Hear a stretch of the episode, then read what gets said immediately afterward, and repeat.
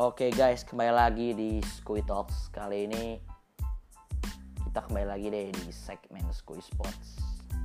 Sekarang udah episode kedua ya. Gue bakal bahas bagaimana tim-tim kelas 2 Eropa sekarang beberapa memiliki kiprah yang luar biasa musim ini.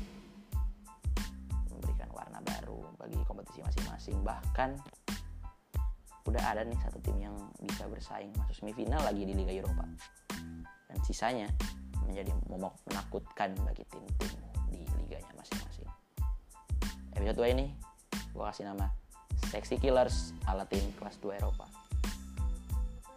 Selanjutnya, kalau mau tahu lebih lanjut lagi, dengerin seterusnya di School Sports. Ini bukan Sky Sports tapi Skui Sports.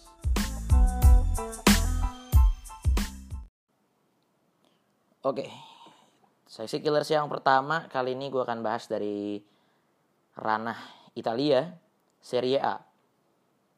Ya, Atalanta ini benar-benar tidak disangka-sangka Atalanta ya bisa masuk ke top 4. Wow. Liga Italia ini. Kalau Atalanta finish ke keempat, dia akan masuk ke zona Liga Champions. Tapi permasalahannya adalah Atalanta ini saingannya berat banget soalnya. Karena e, persaingan antara peringkat 3 dan peringkat 8 itu hanya berjarak 7 poin. Sedangkan pertandingan masih ada 4 lagi. Jadi benar-benar ini ada Inter Milan, Atalanta, Roma, Torino, Milan, dan Lazio. Tapi kalau yang mau lebih serem lagi emang Atalanta, Roma, Torino, Milan, Lazio ini selisihnya cuma masing-masing satu. 55, 56, 57, 58, 59. Jadi siapa yang terpleset? Ya harus ada yang merelakan diri untuk bahkan tidak ikut kompetisi Eropa sama sekali gitu. Untuk Eropa League pun kayaknya nggak bakal bisa masuk. Tapi Atalanta ini kita akui dari ke lima tim tadi yang bersaing di papan tengah. Eh papan atas kan ya ya kalau finish ke 8 sih itu kan papan tengah. Cuma kalau masuk ke empatnya itu ya kita akui ya Atalanta ini adalah salah satu tim paling apa ya top notch lah istilahnya di Serie A ini. Udah mencetak 68 gol terbanyak kedua setelah Juventus. Tapi Juventus semalam udah main. Atalanta masih ada sisa satu yang lebih sedikit. Dan dia sudah mencetak 68 gol tertajam di Italia setelah Juventus. Tapi Atalanta emang di Italia ini salah satu mungkin bisa disebut mungkin satu-satunya ya tim selain Juventus yang mainnya benar-benar nyerang press gitu. Italia kan terkenal permainannya semua bertahan ya. Biasanya main 3 back ya kan. Bermainnya catenaccio, taktik bertahan serangan balik. Tapi Atalanta ini 68 gol meskipun kejebolannya ya 42 gol. Cukup banyak tapi nggak sebanyak MU. Kita kalau ngelihat statistik Atalanta ini benar-benar serem banget ya. Atalanta ini unbeaten sudah hampir 11 pertandingan di seluruh kompetisi. Gile. Dan hebatnya lagi Atalanta ini masuk final Coppa Italia. Perjalanannya juga benar-benar gila tadi perjalanannya kerat banget. Ngalahin Genoa, Juventus, Fiorentina dua leg dan di final udah ditunggu sama Lazio. Atalanta ini ya kita tidak bisa pungkiri lagi performanya Atalanta ini tidak lepas dari tangan dingin seorang Gian Piero Gasperini. Beliau ini beliau ini ya pelatih kita sebut pelatih legendaris lah Gian Piero Gasperini ini. Sempat dihinakan ketika dia hampir membawa Inter itu masuk. Wah, gile. Inter itu setelah masa kemasannya kalau nggak salah setelah waktu itu terakhir itu Inter siapa ya Benitez ya waktu itu yang dia ngelatih Inter nah setelah itu Gasperini itu musim ke musim depannya masuk dan Inter Milan benar kacau banget Inter Milan pernah hampir masuk. Wah udah bersaing di bawah-bawah udah finishnya itu di peringkat 9 ya. Waktu itu juga udah Gasperi ini dia dipecat di tengah-tengah musim. Untuk digantikan sama pelatih tim mudanya itu Stramasioni tapi tidak mengubah apa pun ya. Dan jejak hitam itu membawa ya menjadi kenangan buruk bagi Gasperi ini tapi di Atalanta ini dia memberikan sebuah warna baru untuk tim yang terbaru aja nih lima, lima pertandingan terakhir tiga clean sheets tiga kali menang. Dan kemenangannya ada salah satunya lawan Napoli. Hebat. Atalanta ini. Pemain kuncinya ya tidak lain tidak bukan. Atalanta ini adalah Dufan Zapata. Striker gila umur 28 tahun. Udah mencetak 21 gol dan 7 assist dari 33 laga. Gila ini orang Dufan Zapata ini langsung jadi buah bibir ya di diperbincangkan oleh klub-klub top Eropa. Bahkan tim-tim Eropa udah ya kayak West Ham sih West Ham ya nggak terlalu hebat tapi namanya tim Inggris itu semua berani bayar mahal gitu untuk tim Inggris papan tengah itu Bahkan West Ham pun berani bayar 45 juta untuk Philip Anderson waktu dari Lazio. Dan dia pasti ya Inggris pun tuh ya semua klubnya emang kaya-kaya di Inggris tuh. Jadi untuk Zapata ini 28 tahun masih worth the price kalau dihitung-hitung 20 juta lebih. Selanjutnya ini adalah siapa nih? Oh ini nih yang lagi panas-panasnya nih Atalanta itu adalah Alejandro Papu Gomez. Papu Gomez ini gile ini dia ini hebat banget ya. Udah tua tapi justru malah makin jadi justru di musim-musim ini Alejandro Gomez. Disebut figur kapten. Inilah dia dengan keadaan tim yang dibilang nih timnya biasa aja gitu. Cuma itulah hebatnya. Atalanta. Ini tidak bisa dipungkiri itu salah satunya lagi itu pertahanannya sih. Pertahanannya titik lemah, titik lemah. Tapi ya itu sebuah resiko gitu dari tim yang bermain menyerang kayak Atalanta gini. Backnya ya karena formasi 3-4-3 ya. Tapi dia nyerang itu. Jadi ketika bertahan uh, kelabakan pasti paling itu sih kipernya Pierluigi Golini ini kiper muda nih bagus tapi dia mainnya masih sering ini ya diganti-gantian sama Berisha mainnya imbang banget jadi gol ini itu udah main 16 kali, eh Berisha 18 kali. Jadi benar-benar seimbang. Untuk clean sheets ya gol ini setipis juga 4 sama 5 kan sih cuma 9 clean sheets dari 34 laga tapi hebatnya 3 didapatkan di 5 pertandingan terakhir good Atlanta jadi kesimpulannya Atlanta ini untuk di Liga Champions sih mungkin di musim pertamanya akan berat untuk bersaing ya. Cuma untuk di Italia dia udah membuktikan itu agresivitasnya membawanya masuk final Coppa Italia gitu. Dan itu kan bakal bakal menjadi musim yang hebat karena dia udah top 4 dan dia dapat silverware musim ini. Oke. Hebat Atalanta. Kali ini kita lanjut ke tim selanjutnya.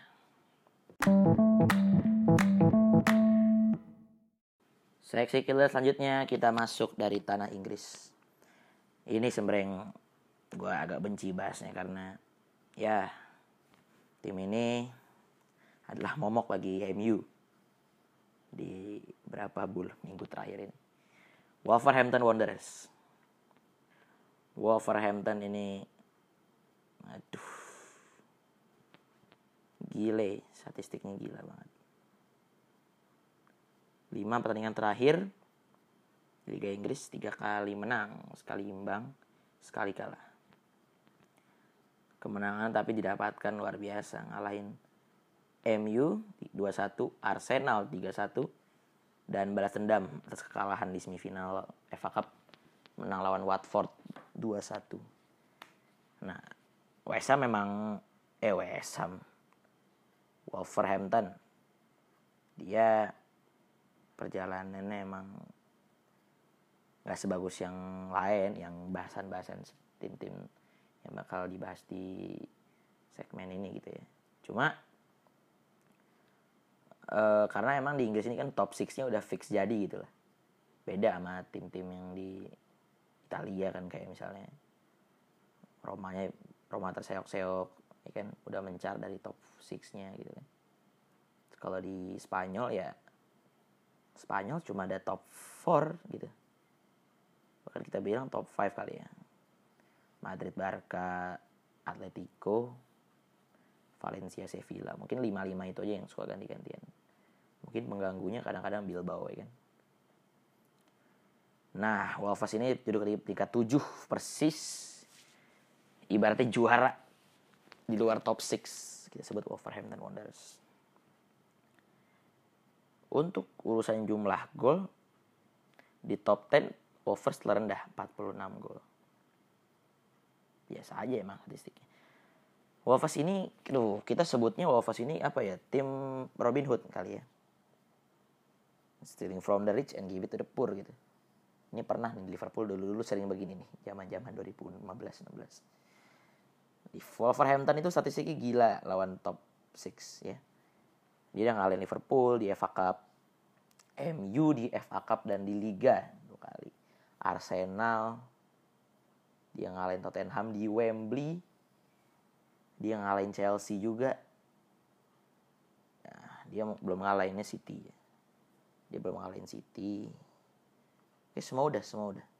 Semua udah paling kalian Wolverhampton ya kan. Kalahnya cuma lawan Liverpool. Arsenal ya Liverpool Arsenal waktu itu yang pertama sama Man City. Wolverhampton ini pemain kuncinya tidak lain tidak bukan kita. Ini sebut saja Raul Jimenez. Baru ini dari Benfica 30 juta.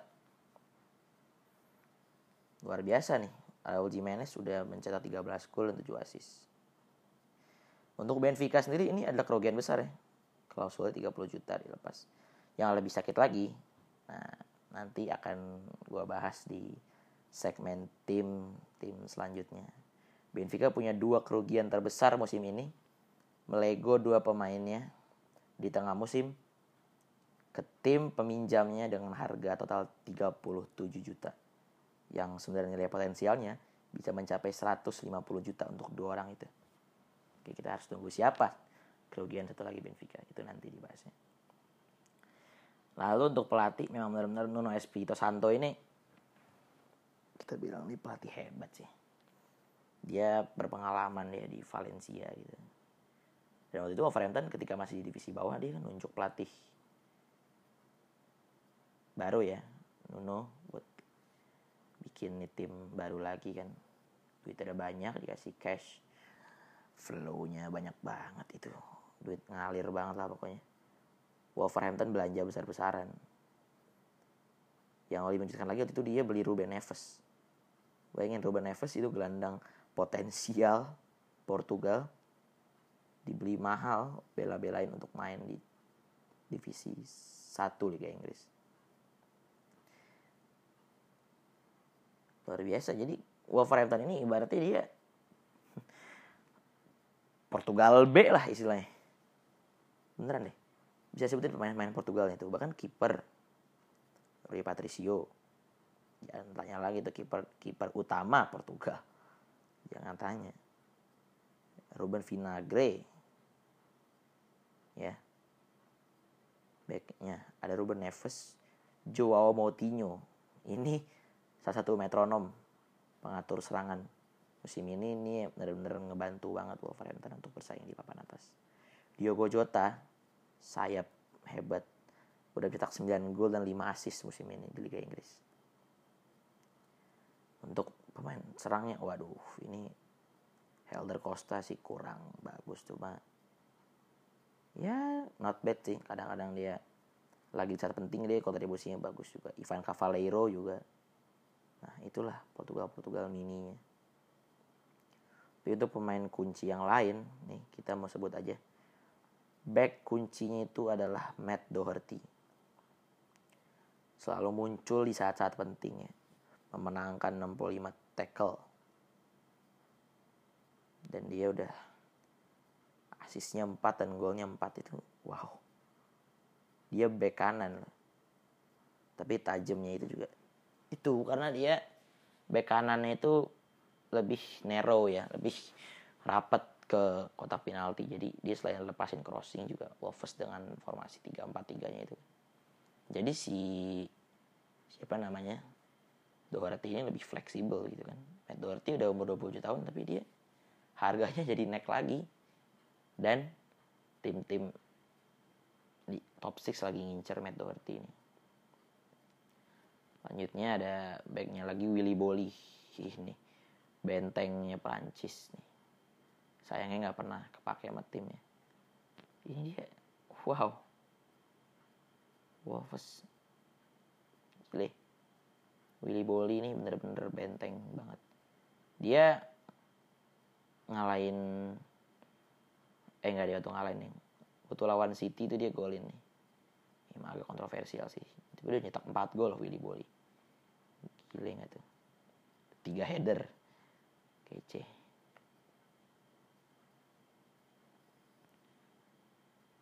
Untuk disiplin ya. Disiplinnya itu kartu kuning cuma dua. Kartu merah satu loh. Jadi benar gelandang bersih banget ini. False-nya per game gak nyampe satu gitu. Dia bener back yang bersih banget. Cuci tangan, cuci tangan lah back-back cuci tangan nih. Wolverhampton keren banget sih. Untuk ukuran-ukuran tim-tim promosi ya. Tim-tim promosi kayak Wolverhampton ini duduk di peringkat 7 itu adalah sebuah hal yang hebat sih. Intinya kan kalau peringkat 1 sampai 10 kan tadi kan dia pernah lah mengalahkan tim-tim top 6 ya kan. Jadi berarti mereka mampu bersaing di top half 1 sampai 10 itu hebat sih bagi Wolves jadi oke okay, kita next aja ke selanjutnya nih tim mana lagi yang meramaikan persaingan papan atas Eropa.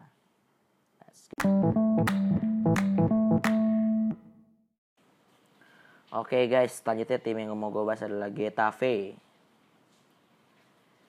Getafe ini luar biasa. Tim kecebolan tersedikit kedua setelah Atletico Madrid. Gila ya. Bahkan Barca pun aja lebih jebolannya sedikit lebih banyak satu daripada Getafe. Statistik yang cukup bagus gitu Getafe. Artinya dia efektif berarti. Cuma 44 gol kok. Tapi kok bisa di peringkat 4 ya? Tanda emang dia benar efektif sih. Mencetak gol ketika itu perlu aja. Getafe ini diisi oleh pelatih yang biasa aja sih. Ya Jose Bordalas ini nama-nama yang sering didengar di liga-liga Spanyol. Cuma ya gitu aja nggak terlalu top top banget kipernya ini David Soria 12 clean sheets 34 laga top. Ya kan? Itu itu kan makanya kejebolannya nggak lebih dari satu. Dia menciptakan 34 pertandingan berarti kan satu absen doang kan. Hebat banget benar-benar dia top lah. David Sore ini itu kipas cadangan Sevilla. Sekarang dia dibeli sama Getafe. Malah bikin ini. Lalu nih. Ini namanya lagi panas-panasnya nih. Back Jenny Dakonam Jenny Dakonam ini kabarnya dikabarkan ya. Diincar sama Arsenal dikabarkan dari Sports Mall. Kita ini nih. Kita buka beritanya nih. Arsenal chasing 30 million rated defender. Gini Dakonam from Getafe. Bah, usianya udah 27 tahun ya Gini Dakonam tapi emang dia ya jadi apa ya jadi pemain kunci gitu kunci pertahanan Getafe kalau tadi kita bahas Atalanta tuh. Atalanta gimana ya? Dia kebalik kalau di sana dia agresif. Tapi backnya ter apa luput dari perhatiannya. Kalau Getafe nih Dakonam ini figur kuncinya. Makanya Emery berani nggak tuh dia bahas apa sama petinggi klub bagaimana nih? Untuk ngomongnya biar dia bisa mau beli Dakonam gitu. Karena umur segini rilis clause 30 juta ya. Kalau di Spanyol tuh kan tim-tim bisa pakai rilis clause biar membentengi pemain dari kontrak tim-tim top gitu. Biar jadi kalau harganya kurang dia malas untuk melepas gitu. Jadi dia lebih tim-tim Spanyol lebih prefer melepas pemain ketika harganya udah mid sama rilis clause-nya oke berarti tadi udah konam tuh ya. Jadi dia figur kunci. Untuk statistik sih ya kurang lagi kurang lah lagi kurang. Dua kali menangnya itu lawan Bilbao lawan Sevilla. Imbang dua kali lawan Madrid lawan Valladolid. Sekali kalah terakhir lawan Sociedad. Lalu figur kunci yang lain ini ada siapa ya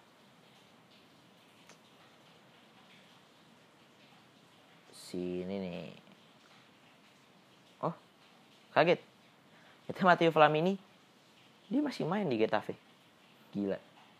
Emang cuma main 10 kali sih cuman dia pernah main loh. Dia main lagi. Saya kira dia udah pensiun gitu gue kira. Flamini kan dia sebagai apa pengusaha ya. Dia kan dia punya perusahaan juga. Dia kayaannya tuh udah udah kayak Ronaldo kayaknya. Tapi kayaknya bukan gara-gara main bola gara-gara perusahaan kekalahan terakhir lawan Sociedad pemain Getafe sih. Ya utama lah utama utama. Cuma yang absen cuma strikernya aja. Nah strikernya ini jangan di sini lagi ya. Jangan tanya lagi strikernya. Duet ini benar-benar maut. Jorge Molina ini gila. Ini macam Quagliarella di Liga Italia ini lebih tua setahun 37 tahun 13 gol 4 asis tidak pernah absen. Hebat. 37 tahun 35 pertandingan nggak ada absen ya. Hebat banget. Itulah. Dan satu lagi yang udah dipanggil timnas Spanyol kemarin pertama kalinya adalah Jaime Mata. Ini telat panas kayak Jimmy Vardy di Leicester 14 gol dan 6 assist diciptakan oleh seorang Jamie Mata. Umur 30 tahun ini striker dua nggak ada yang muda gitu. Semuanya udah berumur. Bahkan striker satunya lagi striker striker cadangannya lah ya, Angel cetak 7 gol. Artinya tiga pemain ini dan cetak 34 gol dari 44 gol total. Jadi ibaratnya itu udah hampir 70 persennya. Hampir 70 persen dari tim golnya. Gile kan? Hebat banget Getafe. Kacau. Ya, kalau pemain tengah sih paling ya itulah karena ini golnya pada sedikit semua. Kita tahu Cristoforo ya bekas main Sevilla. Tapi bener-bener 44 nya itu 34 nya dari tiga striker itu. Hebat sih. Benar-benar bergantung pada itu aja. Jadi back-backnya pada malas golin kayaknya kali itu ya. Getafe. Kita akuin Getafe ini. Saya kira Getafe ini pantas ya berada di top 4 dan saya harap dia yang lolos ke Liga Champions untuk menambah bumbu-bumbu ya Waktu itu Leicester juga pertama kali masuk Liga Champions. Gak main-main kok. Langsung masuk perempat final. Di musim pertamanya. Kalahnya sama Atletico Madrid di perempat final. Cuma kan Leicester itu. Bahkan waktu lawan Atletico Madrid tahun 2015 itu ya. 2016-17 itu. Tidak sama sekali mengecewakan statistiknya Leicester. Ya, kalahnya juga nggak gede-gede amat kan. Cuma kalah agak tipis. Jadi Leicester Nah, ada yang baru nih namanya Getafe dari Spanyol. Kita akan tunggu kiprahnya di Liga Champions atau di Liga Eropa. Kita lihat di tiga pertandingan terakhir gimana Getafe. Selalu bersih atau disapu bersih sama tim lain. Kita tunggu aja siapa yang lolos selanjutnya. Dan kita sekarang mau bahas tim selanjutnya. Let's go. Tim terakhir yang gue bahas. Ini baru. Sexy Killers yang terakhir ini udah terbukti kiprahnya di Eropa. Top. Siapa dia? Dari Liga Jerman. Peringkat 4. Sebut saja dia. Tim Eintracht Frankfurt. Oke, Frankfurt. Frankfurt mengejutkan semua orang dengan musim lalunya itu.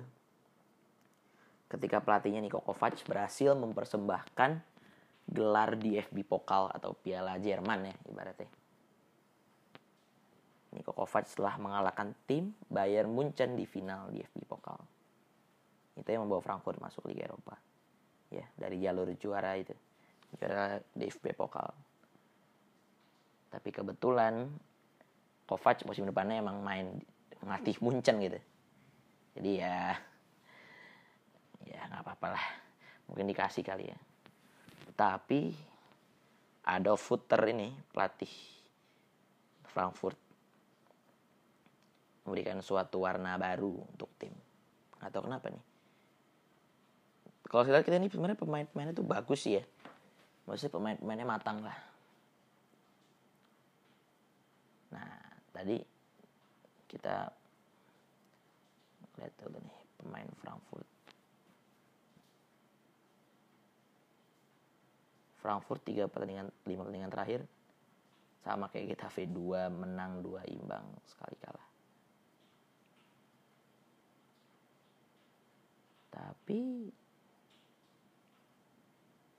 Frankfurt ini ya selisihnya sih udah agak jauh sama top 3 nya yang lain. Justru yang berat ini ada persaingan 4, 5, 6, 7, 8 ya bahkan 9 masih ada peluang ya 9 peluangnya berat. Mungkin dia sampai ke Europa League Werder Bremen. Tapi Frankfurt Gladbach Leverkusen Hoffenheim sama Wolfsburg ini benar-benar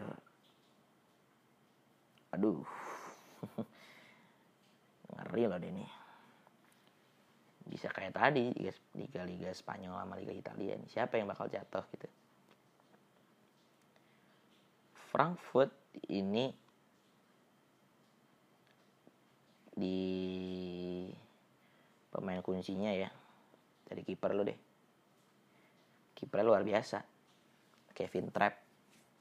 Bekas pemain PSG loh bayangin Kevin Trapp ini. Keren dia. Di Frankfurt. Luar biasa dan bahkan 102 save. Jadi save-nya itu tiga per game rataannya itu. Dengan operannya akurasi passing seorang kiper mencapai 65%. Hebat. Untuk backnya kita akui nih formasinya itu ini sama ya Frankfurt. Tiga back juga mainnya. Pemain kunci selanjutnya itu adalah kita lihat dari lini belakang Martin Hinteregger sudah mencetak 3 gol. Dia udah passing akurasi 75% sebagai seorang back. Tackle win-nya 75% sebagai seorang back. Double 75. Passing 75, tackle 75. Memenangi duel 63%. Keren. Tingginya 184. Ingat normalnya tinggi seorang back pada umumnya aja.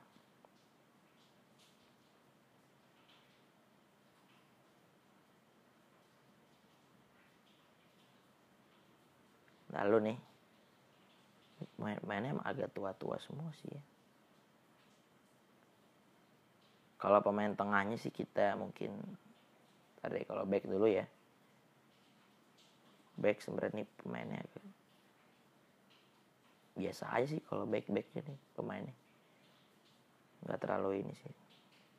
Paling pemain kunci lain tuh seperti Danida Costa ya. Dua gol 4 asis ini dia back kanan yang agresif gitu maju depan belakang ya kan. Jadi kalau main tiga tiga empat tiga tuh dia jatuhnya dia kayak winger dari Da Costa ini. Main asal Jerman. Lalu pemain tengahnya. Pemain tengahnya kita misalnya tahu nih misalnya saya semacam Jonathan de Guzman nih. Dia udah sempat meredup ya tapi di Frankfurt kayak kayak terlahir kembali gitu ibaratnya. Tiga gol 6 assist diciptakan oleh pemain Belanda umur 31 tahun. Cukup bagus. Tanda Gusman lalu Philip Kostic juga nih. Philip Kostic adalah satu winger yang paling hangat dibicarakan di Liga Jerman bekas main Stuttgart yang di Frankfurt ini mencetak 5 gol dan 10 assist. Philip Kostic. Nah, kalau ngomong-ngomong masalah Serie B ya nih langsung tersambunginnya kepada pemain yang lagi paling hangat-hangatnya. Yang tadi janji mau gue bahas itu Benfica itu mengalami kerugian besar adalah meminjamkan pemain dengan future fee. Luka Jovic itu dipinjamkan ke Frankfurt. Future fee-nya cuma 7 juta. Bayangin. Seperempatnya tadi dari si Jimenez. Ya kan? Bahkan kalau dari titik Jovic lebih unggul gitu kan. Bahkan udah terbukti di Eropa. Kayak apa. 17 gol dan 5 assist diciptakan di Liga Jerman 9 gol 1 assist di Europa League. Crazy. Benar-benar crazy. 26 gol Luka Jovic dibayar cuma 7 juta. Dan dia udah menembus nih 7 juta musim depan. Dan si Jovic bakal dilepas lagi nanti ke tim lain. Real Madrid sudah menyiapkan dana 60 juta euro untuk Luka Jovic. Strategi bisnis paling hebat ya. Makan ya kalau saya bilang sih Frankfurt ini aku bilang ini beruntung sih Frankfurt. Ya dikasih 7 juta doang dia nebusnya. Tapi mau dilepas lagi 60 bahkan agree terms ya Madrid. Kita nggak tahu nih benar apa enggak. Oke. Okay. tapi luar biasa Frankfurt ini bukan cuma punya satu tapi punya banyak striker hebat. Sebastian Halel. Orang Prancis 24 tahun. Ini kenapa dia nggak dipanggil timnas Prancis sih 14 gol 9 assist. Tandanya kan dia berimbang. Seperti halnya tadi musim lalu emang udah di udah di udah di kadang-kadang nih jadi pemain top sih. 25 tahun tingginya 190 tapi tingginya menjulang ya. Bagus gitu posturnya. Sebastian Halel jadi duet yang paling duet yang mematikan bersama Luka Jovic. Tapi tidak bisa diremehkan juga Ante Rebic satu satu salah satu striker Kroasia juga nih. 9 gol 4 asis umurnya masih 25 tahun. Ante Rebic artinya kalau 14 gol dan 17 gol 31 gol tambah 9 40 gol diciptakan oleh mereka bertiga. Mereka udah menyumbangkan kalau 58 dari 40 gol udah bisa 69 persen. Hampir 70 persen gol disumbangkan oleh tiga pemain tadi. Ini kayak Getafe sih miripnya. Tapi tadi kalau Getafe sorry tadi Getafe gue hitung-hitung sekitar 80 persen karena 34 dari 44 lebih gila lagi. Frankfurt. Nah Frankfurt ini kenapa tadi gue bilang terbukti di Eropa? Dia sekarang di semifinal Liga Eropa lagi ngelawan Chelsea.